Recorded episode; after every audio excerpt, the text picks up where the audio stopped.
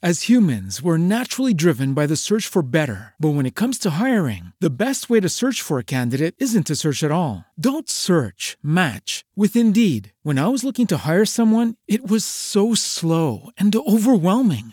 I wish I had used Indeed. If you need to hire, you need Indeed. Indeed is your matching and hiring platform, with over three hundred fifty million global monthly visitors according to Indeed data, and a matching engine that helps you find quality candidates fast. Ditch the busy work. Use Indeed for scheduling, screening, and messaging so you can connect with candidates faster. And Indeed doesn't just help you hire faster. ninety-three percent of employers agree Indeed delivers the highest quality matches compared to other job sites, according to a recent Indeed survey. And listeners of this show will get a seventy-five dollars sponsored job credit to get your jobs more visibility at Indeed.com slash podcast. That's Indeed.com slash podcast. Terms and conditions apply.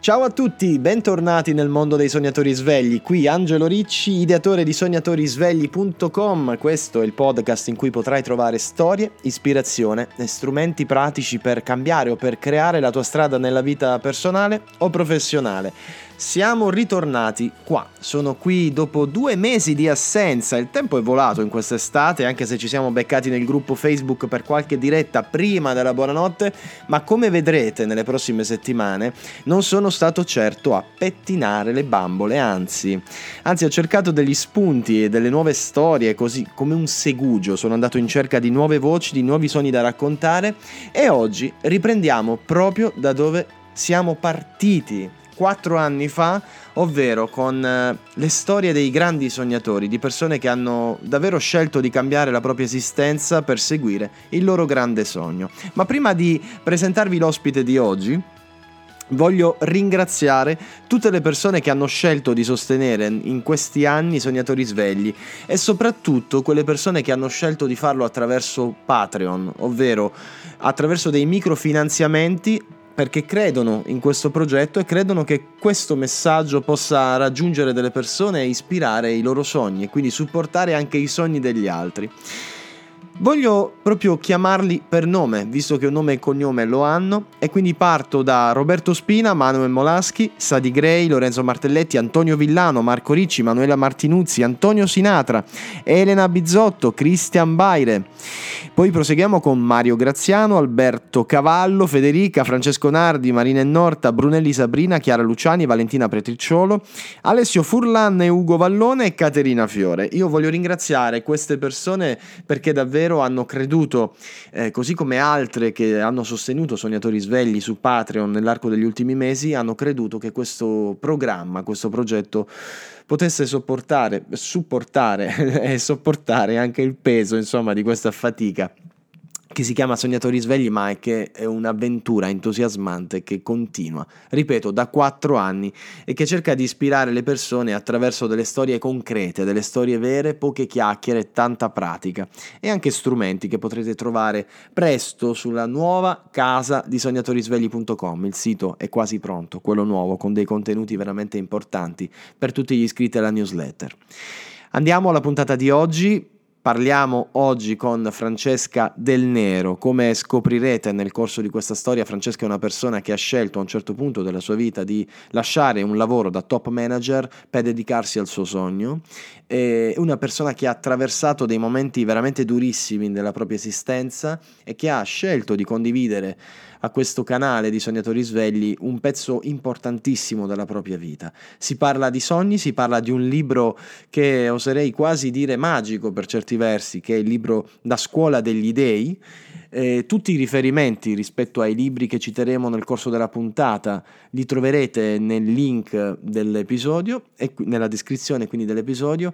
Io vi lascio all'intervista che ho realizzato con Francesca Del Nero, fondatrice della School for Dreamers, quindi della scuola per sognatori. Il nome è tutto un programma, credo che non ci sia momento e persona migliore per ricominciare a parlare di sogni qui su Sognatori Svegli. Ci vediamo, anzi ci sentiamo dall'altra parte nel corso dell'intervista. Piccola nota tecnica, dal minuto tredici al minuto sedici la qualità dell'audio è leggermente scadente, quindi mi scuso per quanto riguarda questo frame dell'intervista, ma dal minuto sedici l'intervista riparte con una qualità più che accettabile per le vostre orecchie, quindi purtroppo la connessione internet via Skype in quel frangente ha creato dei problemi, ma ho desiderato mantenere la spontaneità di questa prima eh, della, come, de, come dire, buona la prima, del buona la prima, proprio per evitare di togliere eh, il pathos che si è creato con Francesca nel corso dell'intervista. Ti auguro un buon ascolto. Benvenuti nel mondo dei Sognatori Svegli, qui Angelo Ricci, come sempre siamo tornati in questa nuova stagione, in questa rubrica che ho deciso di chiamare Oltre, quindi oltre tutto quello che ci siamo già raccontati in questi quattro anni, che cosa ancora possiamo raccontare? Beh, un ritorno alle origini sicuramente a volte fa molto bene, ricordare da dove siamo partiti, siamo partiti dal sogno, siamo partiti dalla, dalla nostra, dal nostro legame con il nostro sogno, e io credo che non ci sia in questo momento una persona più indicata per parlarci di sogno, e non solo di sogni, ma proprio del grande sogno che ognuno di noi si porta dentro, che Francesca Del Nero. Francesca, intanto ti ringrazio per aver accettato l'invito, benvenuta nel mondo dei Sognatori Svegli. Grazie a te Angelo, felice di essere con tutti voi a parlare di cose che amiamo tutti, grazie. Allora, prima di entrare nel, nel cuore dell'intervista, Francesca, è giusto presentarti. Allora, Francesca è una imprenditrice, una ex top manager di una banca d'affari del milanese, di Milano, eh, anche a livello internazionale direi, da quello che ho letto. Ed è una persona che, come le altre che abbiamo intervistato in passato, a un certo punto della sua vita si è trovata davanti a una, una scelta, si è trovata davanti a un, un richiamo, ecco, da parte di un altro tipo di mondo, di un altro tipo di futuro. E mi piacerebbe partire proprio da questo. Poi quello che ci ha messo in contatto con Francesca non è soltanto la, il nostro inseguire il nostro sogno e, e provare a realizzare anche quelli degli altri, aiutare gli altri a realizzarli, ma c'è anche un libro, un libro che si intitola La scuola degli dèi, che mostro qui appunto in camera. La scuola degli dèi è un libro di cui parleremo più tardi, ma che ci ha messo in contatto involontariamente quelli che si chiamano eh, che si chiamano casualità della vita, che in realtà probabilmente non esistono. Francesca, poi dopo mi dirai se è così. Partiamo dall'inizio. Francesca, che cosa è successo a un certo punto della tua vita, quando sembrava che tu viaggiassi comunque su un binario um, così regolare, anche così bello direi? Avevi un lavoro molto bello, molto intenso, ben retribuito sicuramente, avevi una famiglia, delle figlie, sembrava andare tutto nella norma, il tuo percorso di studi comunque ti aveva portato a fare questo, questo tipo di lavoro, a ricoprire questo incarico. Che, che cosa scatta a un certo punto nella tua testa che ti dice ma forse devo cambiare qualcosa? Mm.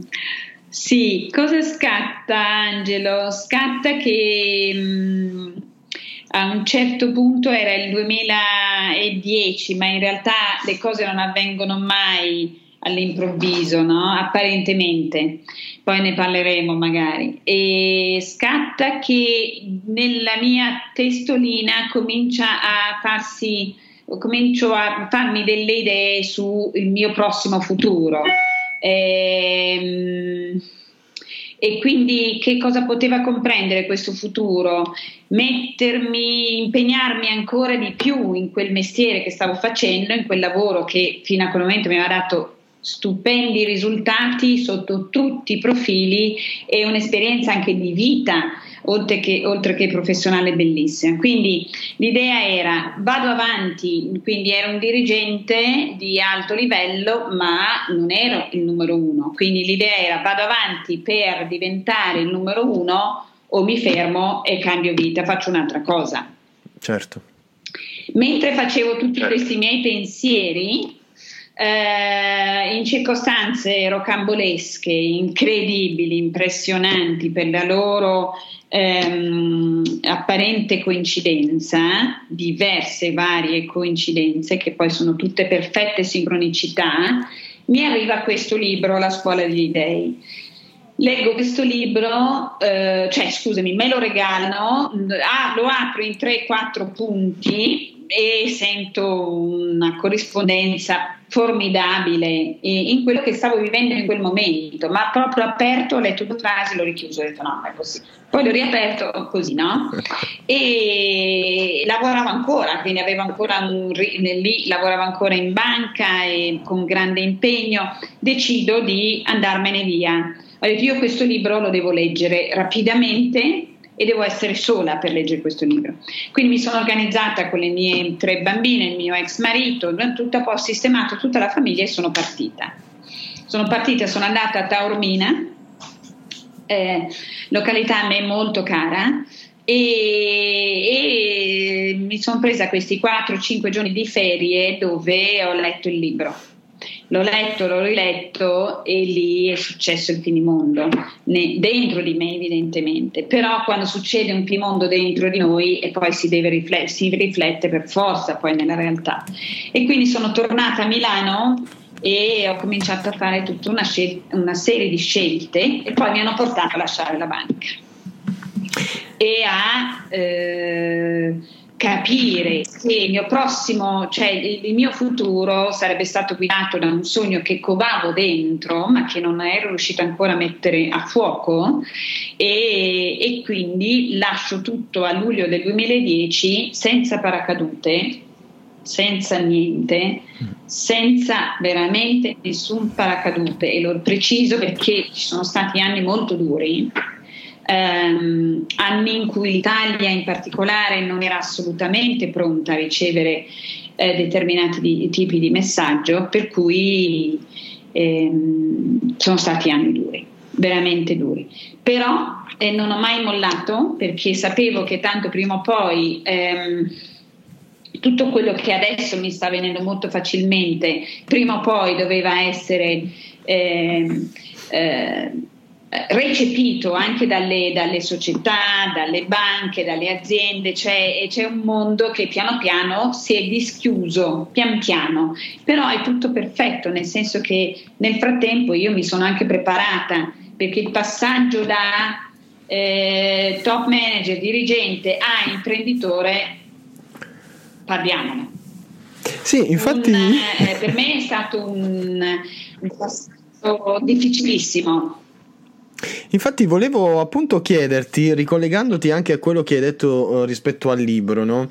Che innanzitutto voglio mh, prendere una citazione proprio della, della quarta di copertina che dice: questo libro apparirà tra le tue mani e sarai pronto che sei e, e saprai che sarai pronta per la tua rivoluzione interiore. Quindi anche questo è successo nel mio caso qualche mese fa, alla soglia di un'altra ennesima rivoluzione interiore dentro di me. È successo così anche per te, quindi è un po' quasi una profezia, no? Quando arri- poi questo libro ho notato che arriva nelle mani di poche persone ancora, purtroppo, ma anche per coincidenze strane, non è uno che va in libreria lo trova lì sul banco. Guarda, è e se non accade perché eh, ti arriva in maniera strana, comunque eh, c'è qualcuno che te lo consiglia e, e, e quindi e che quello che consiglia sa che tu di, di quel libro in quel momento hai bisogno, capito? Di, di bisogno di quello, non di un altro, quello. È un libro magico. È un libro magico, effettivamente è un libro magico, lo devo riconoscere, e, e chi è all'ascolto sa che non mi lascio facilmente attrarre, no, da leggi strane o da, da, come, sì, da suggestioni molto spesso che vogliono lasciare alcuni altri testi. Quando tu hai detto che c'era questo sogno comunque dentro di te, che poi questo libro ha aiutato, no, a schiudere, e poi quando noi accettiamo quella chiamata sappiamo già, un po' come il viaggio dell'eroe, che ci aspettano anche tempi difficili, e questo l'hai già anticipato. Il tuo sogno, una volta che hai cominciato a vederlo un po', a, a spannare un po' quel vetro, no? E quindi a, a vedere oltre. Eh, Angelo, io ho, ho, ho avuto come un, una indicazione diversi anni prima, una indicazione che mi è arrivata in un momento di meditativo, diciamo, ma che in quell'anno, in quel momento, era ben sette anni prima, quindi duemilatré, dove non c'era ancora nulla, io vivevo una vita fantastica, in quel momento pensavo fantastica, ehm, e quindi mi è arrivato un messaggio molto potente eh, che però non ho capito per diversi anni, finché leggendo quel libro ho capito cosa, qual era il messaggio di sette anni prima, no, sette minuti, sette ore, sette giorni, sette anni prima. Quindi pensa quanto sono stata lenta, no, nel Eh, mettere a fuoco quel messaggio, e alla fine si vede che l'universo ha detto vabbè, se questa non ce la fa mettiamole sto libro in mano che vediamo, finalmente si dà una mossa, e così è stato, semplicemente così è stato. Quindi che cos'è eh, che mi guida, che adesso ormai, se vuoi che lo dica, se no vai avanti, io certo. Posso anche fermare. No no, visto che siamo in tema, questo sogno così forte che poi a un certo punto appunto è stato capace di toglierti da una realtà eh, così rosea, no, a livello professionale. Ma senti, è, è il sogno che prima ehm, ovviamente mh, riguarda il mio cammino personale, ehm, quindi un cammino di evoluzione, di consapevolezza, di eh, presenza, eh, che quindi voglio portare la mia esperienza, perché io posso parlare solo di cose che vivo, non sono un professore e quindi io non sono capace se non di condividere con te e con il mondo le cose che ho vissuto. Ovviamente ho anche studiato, ma soprattutto le ho vissute, perché altrimenti io non ti posso dire guarda sarebbe meglio se tu facessi questo, no, ma neanche lo dico sarebbe meglio, perché sono molto rispettosa anche di delle, ognuno ha il suo cammino, no? Quindi il sogno è quello di un'umanità ehm, sveglia, presente, vigile, consapevole e felice, perché questo è quello che ci meritiamo tutti. E quindi tutto quello che io faccio, che ormai è diventata la mia missione nella vita, io non ho più un lavoro, io cioè vivo, lavoro, boh, sì, faccio una marea di cose bellissime, che però siccome le faccio con tutto l'amore del mondo, ehm, non sento di lavorare, non so come dire, e in inglese si direbbe living on vacation, cioè io, mh, mi sembra di stare sempre in vacanza, in realtà lavoro tanto, se vogliamo vederlo sotto un certo eh, profilo, però facendo tutte le cose che amo, capisci, non ho il peso, ecco. Cose che ami, che sei riuscita comunque a tradurre, no? Perché eh, chi ci ascolta spesso, al, almeno a, a questi microfoni, eh, parlano persone che hanno scelto poi una vita comunque da imprenditori, no? E quindi chi ci ascolta spera di avere qualche indicazione per, per dare forma al sogno. Per dare forma al sogno comunque c'è bisogno di alcuni passaggi eh, concreti, no? Tu parli appunto di sognatori pragmatici, qui siamo su Sognatori Svegli, quindi la linea è quella. E questi passaggi concreti, quando tu hai lasciato il, um, il vecchio lavoro, no? eh, da dirigente, quali sono stati i tuoi passi concreti proprio per dare, per, anzi che ti facesse, che ti hanno fatto dire ok, sono su quella strada e c'è da fare questo, questo, quest'altro?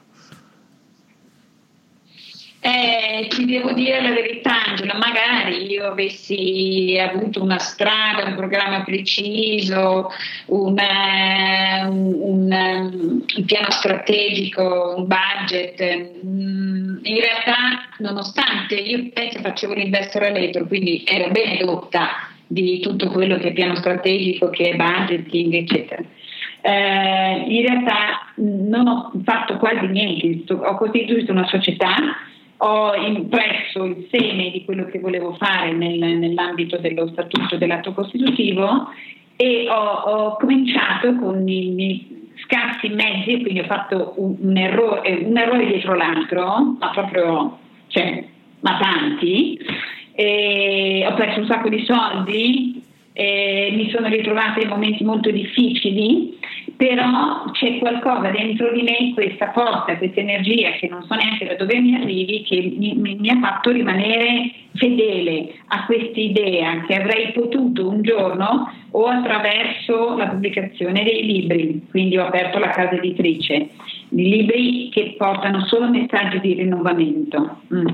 o attraverso i seminari che avevo cominciato a fare ad un pubblico indistinto, eh, avrei potuto piano piano, seminando oggi, seminando domani, realizzare il mio sogno, che è quello di condivisione, che è quello di ehm, ispirare, motivare, aiutare altre persone a Ehm, a non mollare mai, a scoprire il loro sogno, quando ce l'hanno non mollare, quando non ce l'hanno scoprirlo, quando c'è divisione nelle aziende, io lavoro tantissimo nelle aziende, a unire, perché tutto ciò che è diviso è debole, tutto ciò che è diviso ha, ha veramente poca forza e, e quindi tutto il mio operare nelle aziende che incredibilmente ehm, eh, hanno risposto a questa chiamata. Perché dopo la crisi, Angelo, cioè uno a un certo punto anche le aziende non capiscono più cosa sta succedendo, cosa possiamo fare, no? E allora la formazione comincia a prendere una, una forma diversa. Capiscono che bisogna andare alla radice e io vado solo alla radice. Io alle aziende che mi dicono ma metti un cerotchino qui là, sistemami questa cosa, no, non mi interessa. Vado alla radice di tutti i problemi e tutta eh, la radice sta dentro di noi, punto. Quindi il viaggio che propongo io è un viaggio di consapevolezza, è un viaggio dell'essere, è un viaggio di crescita, perché non c'è una cosa che tu puoi risolvere fuori, non esiste il fuori, il fuori è solo un, un, un riflesso del nostro mondo interiore, di fatto di pensieri, di intuizione, di emozioni, di idee, di, di sentimenti. Quindi se non andiamo a fare pulizia lì, a scoprire cosa c'è dentro la nostra scatola nera, così, andiamo un po' a vista. E questo è il motivo per il quale siamo spesso come umanità nella confusione, eh, cambiamo strada, arriva un ostacolo, non capiamo che quell'ostacolo è lì apposta per misurare il nostro intento, anziché lì per fermarci. Quindi ci fermiamo e tutto diventa pesante e affannoso. Allora, hai parlato del fatto che gli ostacoli non sono messi, ci sono messi davanti, spesso li incontriamo per poterci evolvere. E quasi come ehm, contrappeso rispetto a tutto quello che ci hai detto e ci hai raccontato finora, poi nella vita dei, dei sognatori, nella vita di tutti noi e soprattutto quando, ci, quando sposiamo una strada che, come hai detto tu, addirittura non esisteva, hai dovuto prendere la falce e cominciare a, a togliere un po' di, di, di, di erbaccia, un po' di, di non so, hai creato veramente un sentiero da sola, da quello che ci hai raccontato finora e da quello che poi so che hai realizzato soprattutto. Ecco, in questi casi poi la vita ci mette alla prova. Sembra quasi una legge, no? Però eh, a volte ci mette alla prova così duramente che, insomma, Eh, diventa anche difficile poi non solo continuare a sognare, diventa difficile spesso anche continuare proprio a vivere. E tu hai avuto due prove violentissime, una chiaramente particolarmente violenta, eh, hai avuto prima una malattia, ti è stata riscontrata una malattia, un male, eh, ma soprattutto poi hai comunque perso tua figlia. Questo E, e, come dire, non credo che ci sia bisogno di commentare rispetto al tipo di dolore, perché questo è il peggio che si possa, che, che si possa immaginare, no? Per una persona. Ma che cosa, se, che cosa sei riuscita a prendere da questa esperienza così forte che ti ha portata comunque a dire ok, io continuo ancora a sognare, perché diventa veramente un, un crocevia, no? Un qualcosa che può spegnere qualunque tipo di, di entusiasmo anche ne, nella vita, quello che ti è capitato. E quindi lascio soltanto a te mh, le parole per descrivere, se, se desideri. Ovviamente ti ringrazio per tutto ciò che vorrai condividere con noi, perché insomma la vita è, è bella e la vita è bello sognare nella vita, però insomma poi davanti a questo tipo di dolore che cosa, che cosa pu- puoi dirci, che cosa hai imparato da tutto questo? Allora, ehm, ho detto prima che ehm, quando la visione è chiara ed è forte, ehm, è inevitabile che comunque si frappongano degli ostacoli che possono essere di varia natura.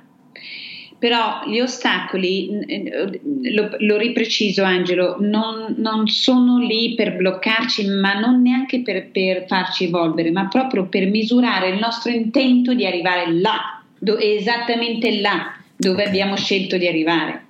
Ok, quindi sono alla fine gli ostacoli, eh, uno impara a ringraziarli. C'è un senso di gratitudine verso tutti gli ostacoli della mia vita, e sto dicendo una cosa quasi indicibile. Mm? Eh, il cancro, mm, eh, sai, di fronte ad ogni evenienza, ad ogni circostanza della nostra vita, noi possiamo avere un tipo di reazione, un altro tipo di reazione, un terzo tipo di reazione, cioè tutto è sempre dentro qua. Allora è come se io mi fossi preparata tutti gli anni precedenti per poter affrontare in maniera ehm, coerente e costruttiva per me e per il mondo. Quando dico il mondo, il piccolo mondo intorno a me o il grande mondo intorno a me non ha importanza, ma che io potessi ehm, essere vero testimonial del fatto che, autentico testimonial del fatto che Eh, veramente tutto è dentro qui e tutto dipende da noi, dalle nostre scelte quotidiane. Che cosa è accaduto per il cancro? Ehm, è accaduto che quella malattia mi ha, eh, che ringrazio, mi ha consentito di, di accelerare tutto quello di pesante che è accaduto nella mia esistenza, mi ha fatto fare dei balzi. Secondo me mi sono trovata, cioè tipo un po' di vite in meno, hai capito? Nel mio, nell'evoluzione della mia anima, perché noi evolviamo tutti attraverso l'anima, è come se tutte queste cose terribili eh, fossero state lì per farmi accelerare il mio, la mia evoluzione, che è quello che io sento, questa spinta molto forte, no? Quindi la malattia mi ha portato ovviamente tutta una, consegu- tutta una serie di conseguenze, ma anche delle conseguenze straordinariamente positive. La malattia ha, ha, ha comunque generato in me una mh, maggiore consapevolezza anche di quello che davvero conta nella vita. Quindi quando poi cinque anni dopo, eh, perché è successo, successo tanto, nel duemilasedici è mancata mia, mia figlia in questo incidente terribile a ventuno anni, dalla sera alla mattina, e l'anno prima era mancata mia mamma e l'anno prima era mancato il mio partner. Quindi insomma sono stati anni belli tosti. Eh, Come vai? Uno dice, ma come mai sei viva, stai qui? Ehm, mm, probabilmente tutta quella preparazione mi ha consentito di ehm, far fronte a queste circostanze pesanti della mia esistenza, pesanti sotto un cerchio, eh, in maniera trasformativa. Quindi eh, non è stato immediato, perché il dolore mi ha accecata Per, per, per lungo tempo, ehm, però a un certo punto è successa una cosa, sempre con mia figlia che ormai è con me nel quotidiano, è successa una cosa per cui praticamente ehm, ho smesso dalla sera alla mattina, come, fa, come ho fatto quando ai tempi ho smesso di fumare, cioè io faccio, cioè sembra che eh, accada dalla sera alla mattina, ma in realtà c'è tutta una preparazione, no? Poi di fatto accade dalla sera alla mattina, e quindi da quella mattina eh, ho smesso di piangere, perché non, cioè, le lacrime che non è che non pianga più, Angelo, non è che non pianga più, ma certamente ho dato una svolta a trasformare questo dolore terribile in, in amore. Ho trasformato questo dolore terribile in gratitudine, in amore ehm, per me e per gli altri. E que- ho scritto questo libro eh, alcuni mesi dopo il Dreamers Day del duemilasedici, che non so come ci sono arrivata in piedi a quell'evento, però no, non è che non lo so, tutto il mio team ha fatto l'impossibile per portarlo avanti, e quindi estrema gratitudine anche per, per tutto il mio team che hanno fatto delle cose miracolose quell'anno lì.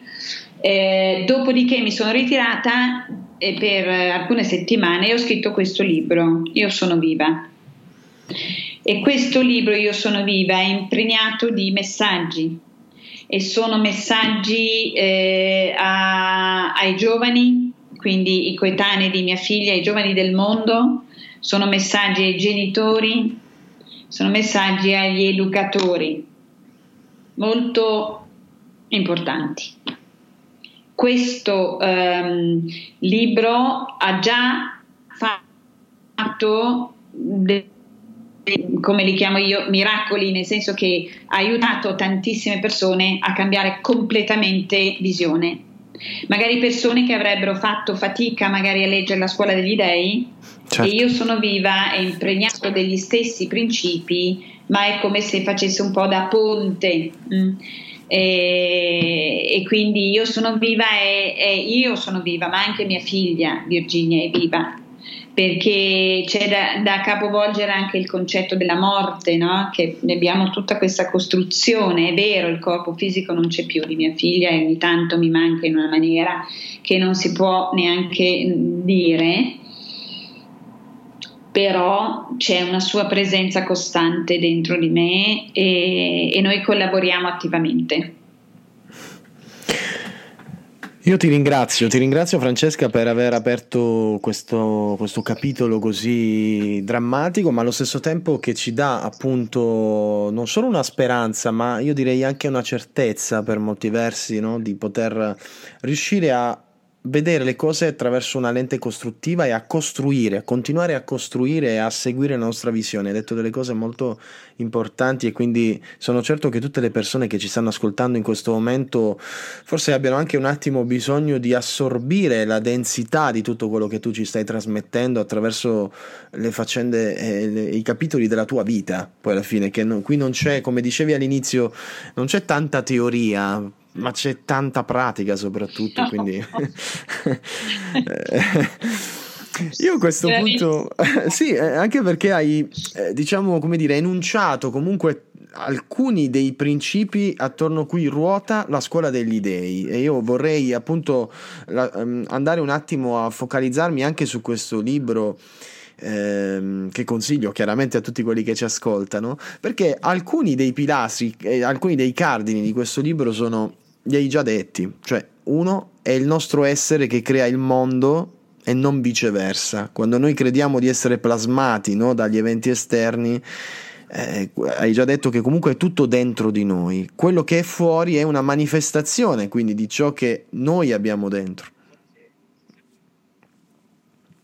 Sì, è esattamente, è proprio il riflesso, cioè infatti noi, Angelo, non dovremmo fare altro se non andare a curare il nostro stato d'essere, quindi attraverso eh, il governo dei nostri pensieri, dei nostri sentimenti e emozioni, il nostro linguaggio, le azioni che produciamo, e questo è il processo creativo della realtà, il pensiero, l'emozione, il sentimento, sentimento per farla breve, sono quattro passi: pensiero, sentimento, parola, azione, punto. Questa è come si crea la realtà.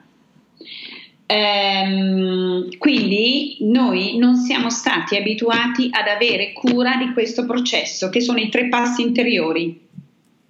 Non siamo stati abituati né a conoscerci, né a conoscere il processo. E quindi andiamo nella vita così un po', tentiamo una strada, un'altra, facciamo una cosa, poi cambiamo idea, cioè non abbiamo una direzione, e la direzione è il sogno, la direzione te la dà eh, l'indagine su, dentro di te, chi sei, cosa vuoi, quali sono i tuoi valori, quali sono i tuoi principi, qual è il tuo scopo nella vita.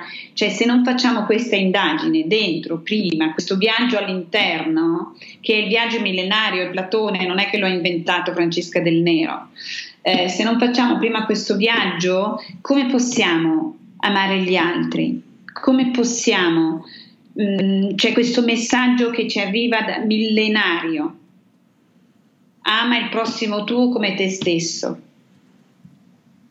ma indipendentemente dalla religione a cui uno appartiene, è un messaggio, no? Certo. Che ha, ha passato duemila anni, quindi qualche valore dovrà ben averlo, se ha passato duemila anni. Quindi ama il prossimo tuo come te stesso, ma se noi non conosciamo noi stessi, non sappiamo niente di noi, tutto quello che conta non lo conosciamo, come facciamo ad amare noi stessi? E se non amiamo noi stessi, come facciamo ad amare gli altri?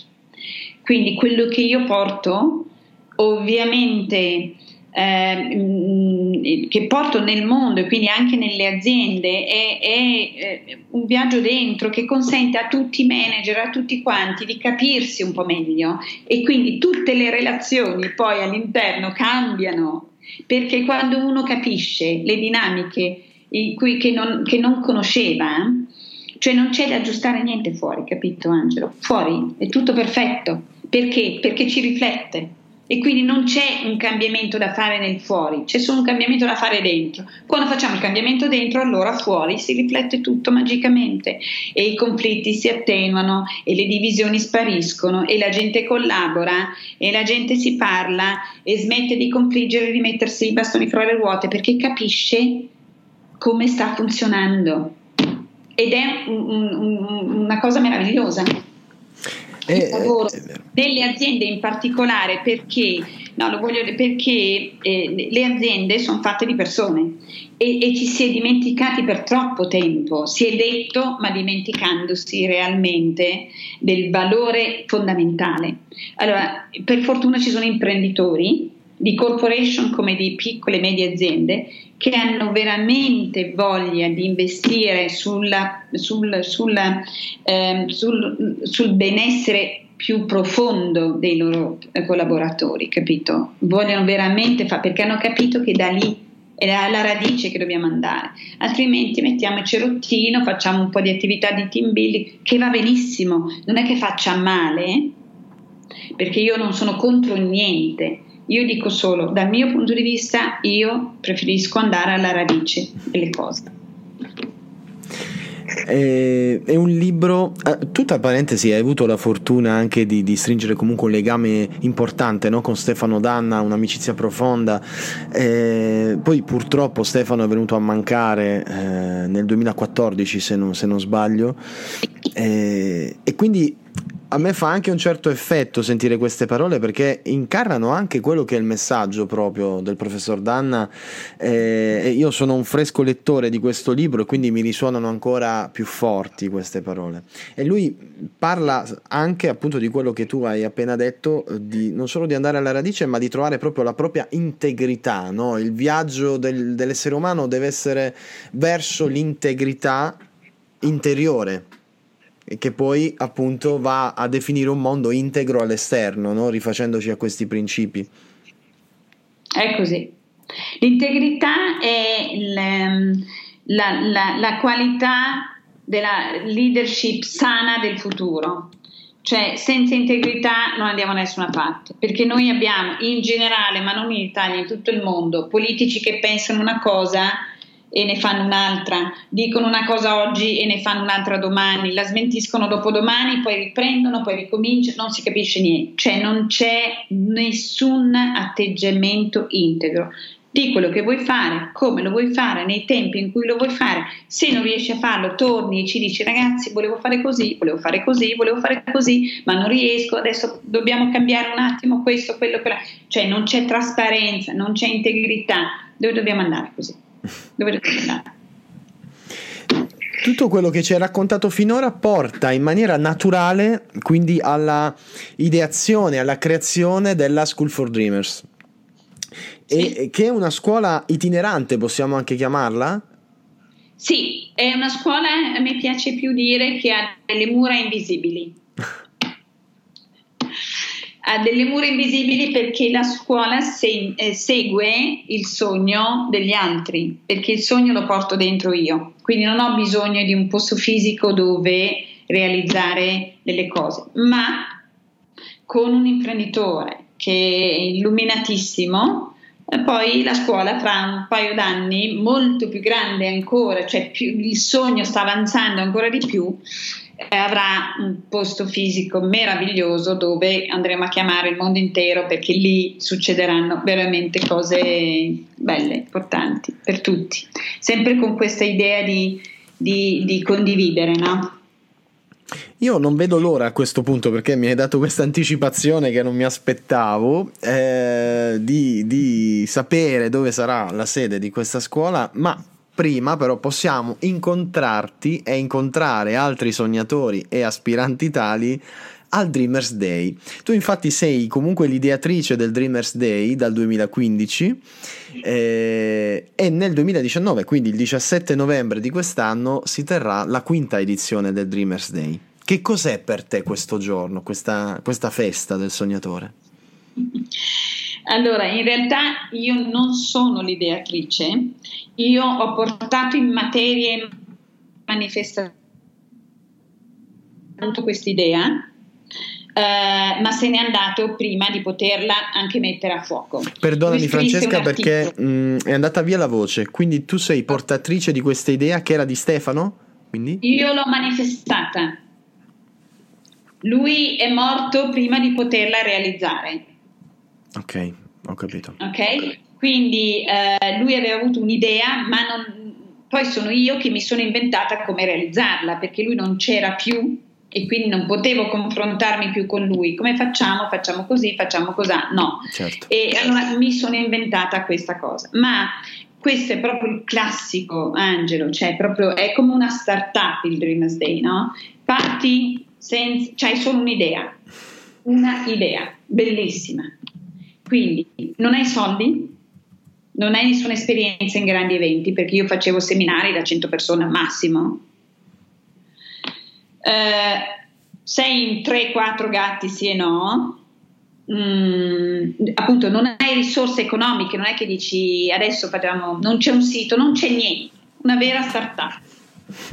e, e, e quindi tu devi, devi trovare qualcuno che si innamori del tuo stesso sogno. Se non trovi quel qualcuno, se non fai innamorare, come fece Enzo Ferrari ai tempi, no? Quelli del, dell'Alfa Romeo, tu non, non, non puoi, non puoi, sei bloccato, non puoi fare niente. Quindi ho trovato questo imprenditore che si è innamorato di questa idea e che l'ha sostenuta dalla, dal primo anno. E l'altro giorno, poi io sono diventata amica di, della famiglia, di sua moglie, di tutto, cioè, perché a un certo punto, quando crei una cosa da zero in cui nessun altro crede, E, e, e quella persona ti, ti, ti dà fiducia, perché adesso è chiaro, gli sponsor adesso dopo cinque anni c'è un track record di quattro edizioni, certo. Quindi per raccontare un sacco di cose, video a gogo, televisioni, Rai, questo, quella, interviste di tutti i tipi, speaker di prestigio, ma all'inizio non c'era niente. Quindi ci deve essere quello che tu incontri, perché quando però, quando è che lo incontri quello lì, Angelo? Quando lo incontri? Quando la visione è ancora più chiara, probabilmente. La visione è chiara ed è così forte, ed è così potente, ed è così certa, che non c'è niente da fare. Cioè, a un certo punto tu non sai come accade, ma accade. Perché, perché è una legge, perché quando tu dentro hai maturato questa certezza che questa cosa vada fatta per il bene di tutti, a un certo punto fai l'incontro giusto. Ma questo non significa, perché io ho pianto sul Dreamers Day per anni, perché arrivavo alla fine del, del Dreamers Day e mancavano i soldi per pagare i fornitori, eccetera eccetera, quindi è stata durissima. Però ho ascoltato, anche visto i segnali, e l'anno scorso avevo, avevo una mezza idea. Non avevo idea di lasciare, avevo l'idea di stare in ascolto e capire se era necessario procedere oppure se mi dovevo fermare, perché a un certo punto il viaggio del sognatore eh, comprende anche una grande capacità di stare in ascolto dei segnali. Se tutti i segnali, e dai oggi e dai domani, continuano a essere in contrasto, tu devi indagare dentro di te.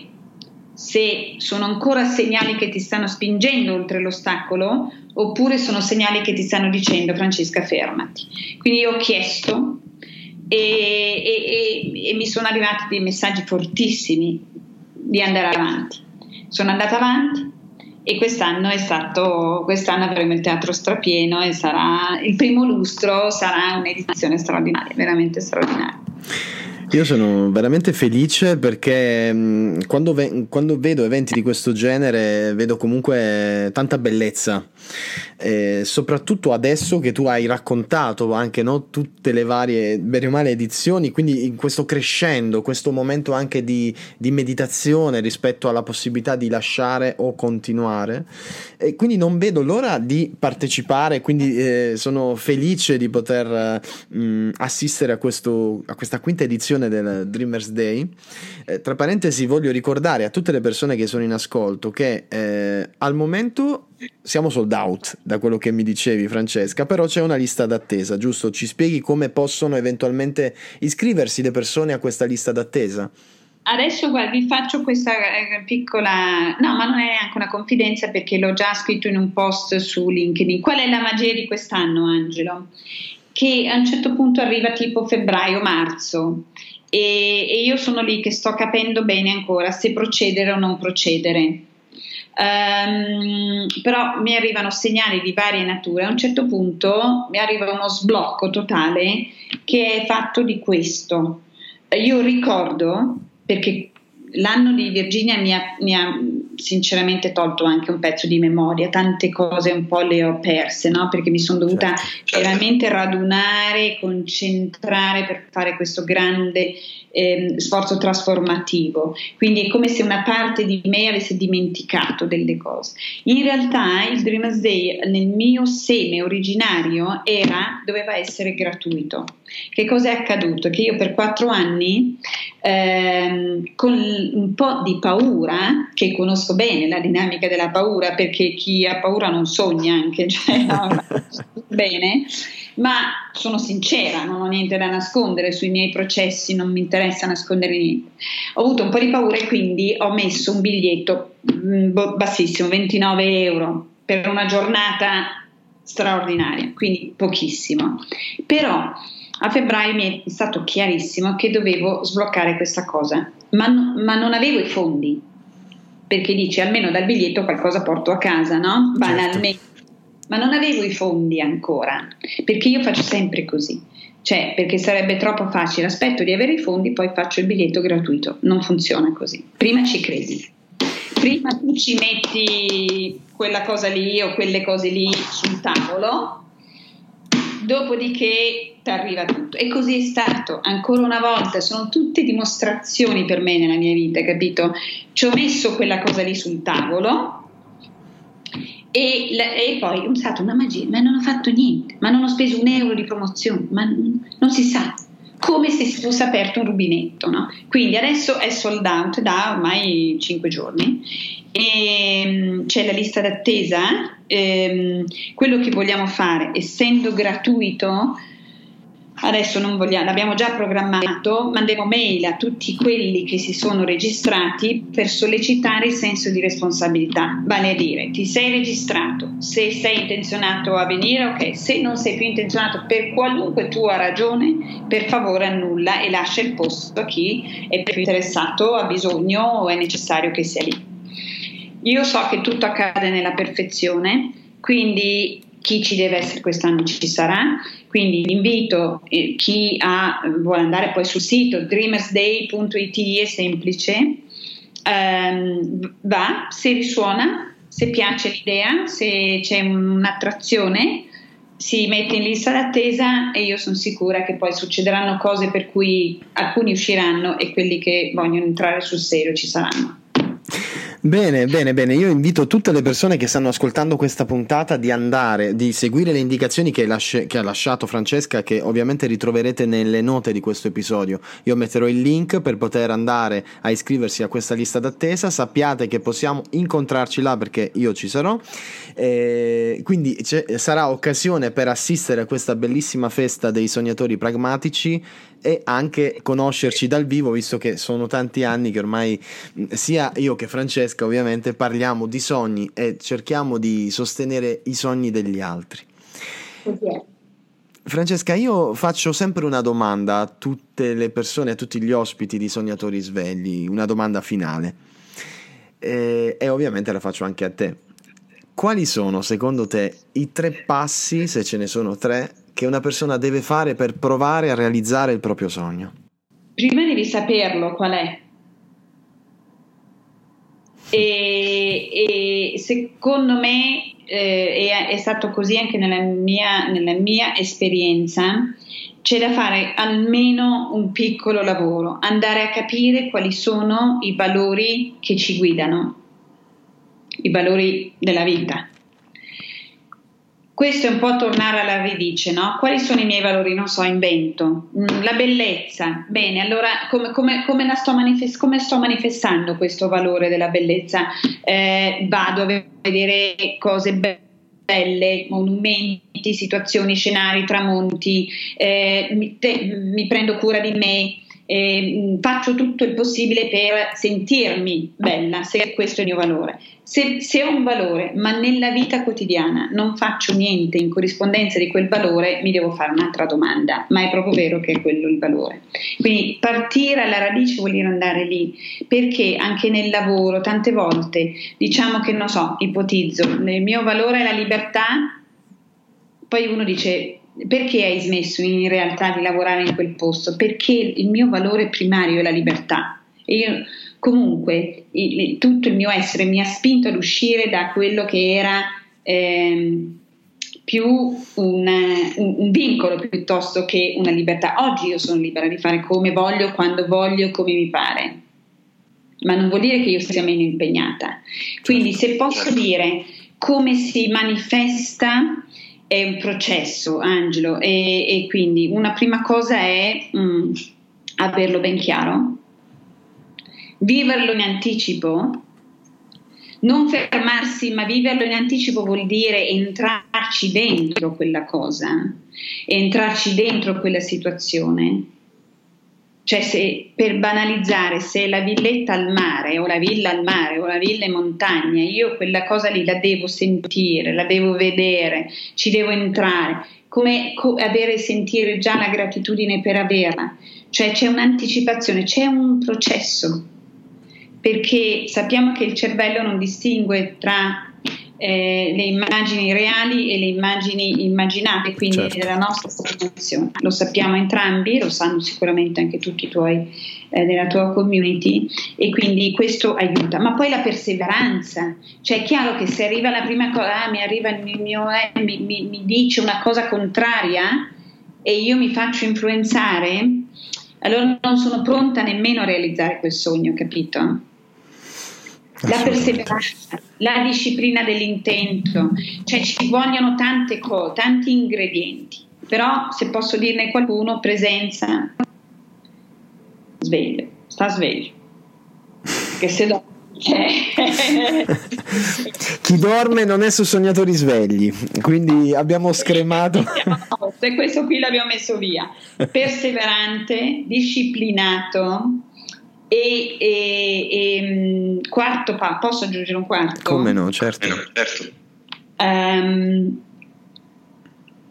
nutrire, alimentare questa certezza. Quando c'è quella certezza interiore che quella cosa lì è tua, tu non ti devi mai preoccupare di quando arriverà, di come arriverà, perché quello non è dato di sapere. La vita non, non, non, non, non è matematica pura, la vita è tutto un insieme con la quale noi giochiamo continuamente se siamo svegli, ma noi non sappiamo né quando esattamente, potrebbe accadere prima di quello che tu hai previsto, potrebbe accadere dopo. Quindi eh, certezza interiore. Io chiamo fiducia incrollabile, ok? Che quello che tu hai stabilito, a un certo punto purtroppo l'esistenza si dovrà rassegnare e farti manifestare questo benedetto sogno.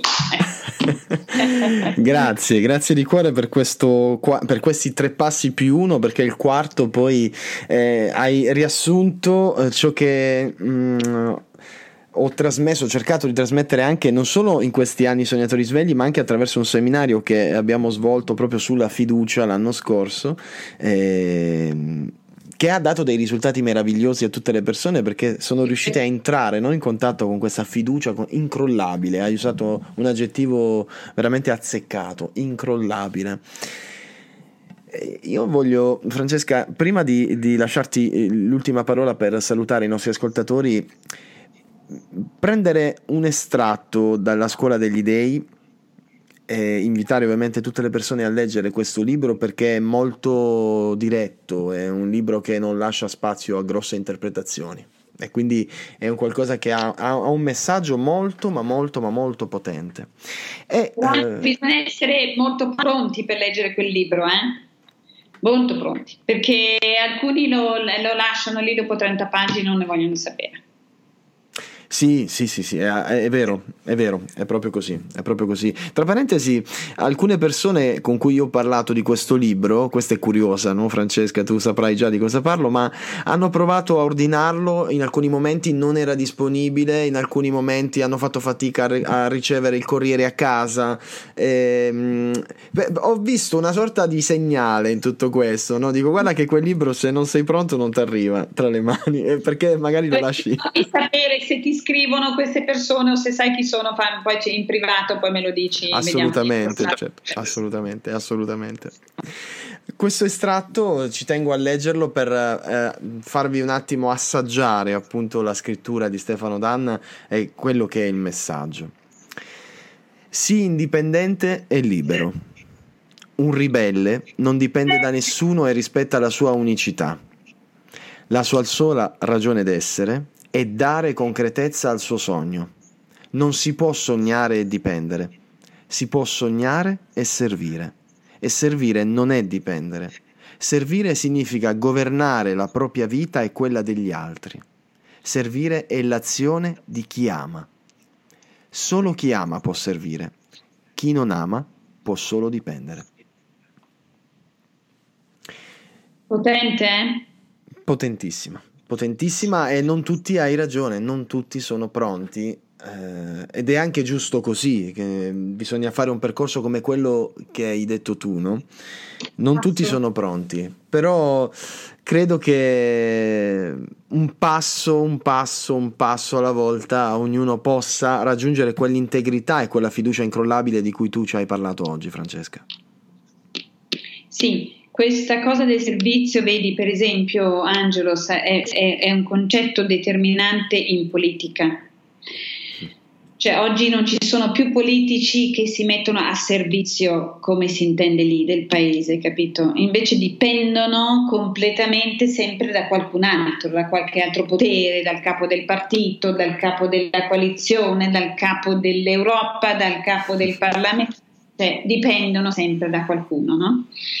E quindi quando, fin quando non avremo una generazione di leader al potere politico che sono a servizio del bene comune, noi rimarremo sempre con gli stessi problemi, su e giù, miglioreremo una cosa, peggioreremo un'altra, non c'è modo di uscirne. Perché? Perché si mettono i cerotti, perché non si va alla radice. Noi abbiamo bisogno di uomini e donne liberi e che si mettano a servizio della nazione, altrimenti è impossibile farcela. E l'ho scritto anche molto chiaramente, ho scritto nel libro Io sono viva, c'è proprio un manifesto addirittura della nuova scuola, perché dobbiamo, dobbiamo partire dai bambini, dalle nuovissime generazioni che sono avanti a noi, almeno a me, anni luce. E bambini maestri, bambini straordinari, che se noi non li roviniamo sono venuti qui a dirci: vabbè ragazzi, non ce la state facendo, vediamo un attimo di darvi una mano, no? Eh, però davvero il tutto il sistema educativo anche andrebbe completamente rivisto, capito? Completamente. Perché? Perché non ricomprende nulla che va dentro, è tutto sempre solo fuori, nozioni, cose che impariamo, ma educare ha una radice ex duco, ed ex duco significa togliere. Quindi dobbiamo andare dentro, togliere quello che non serve, che è superfluo, e mettere dentro quello che serve. Quindi lavorare sulla parte invisibile dell'essere per produrre una realtà migliore nel, nell'esterno. Io credo che tutto quello che tu ci hai raccontato oggi, che ci siamo scambiati, eh, possa veramente arricchire le persone che hanno ascoltato questa puntata, perché qualunque concetto espresso può essere declinato nella propria vita personale, nella propria vita da imprenditore, da freelance, da dipendente, quindi qualunque cosa che abbiamo detto oggi può essere comunque una chiave per aprire delle porte in ogni ambito della nostra vita. E io di questo, Francesca, veramente voglio ringraziarti, perché è stata una chiacchierata piacevolissima, che è volata, insomma, eh, adesso siamo già da, da oltre un'ora e quindi sono veramente contento di aver fatto questa intervista con te. Ti ringrazio per la disponibilità che hai dimostrato e sono, sono certo che tutti gli ascoltatori saranno felici di incontrarti al Dreamers Day duemiladiciannove. Angelo, sono io che ringrazio te, ringrazio tutti i sognatori svegli, siamo tutti svegli ragazzi, perché qui ci abbiamo da fare un sacco di cose meravigliose per noi e per tutti, tutti svegli. Grazie Angelo, vi aspetto al Dreamers Day. Grazie ancora, grazie a tutti voi che siete stati all'ascolto fino a questo momento. Noi come sempre ci vediamo, anzi ci sentiamo alla prossima puntata. Grazie ancora.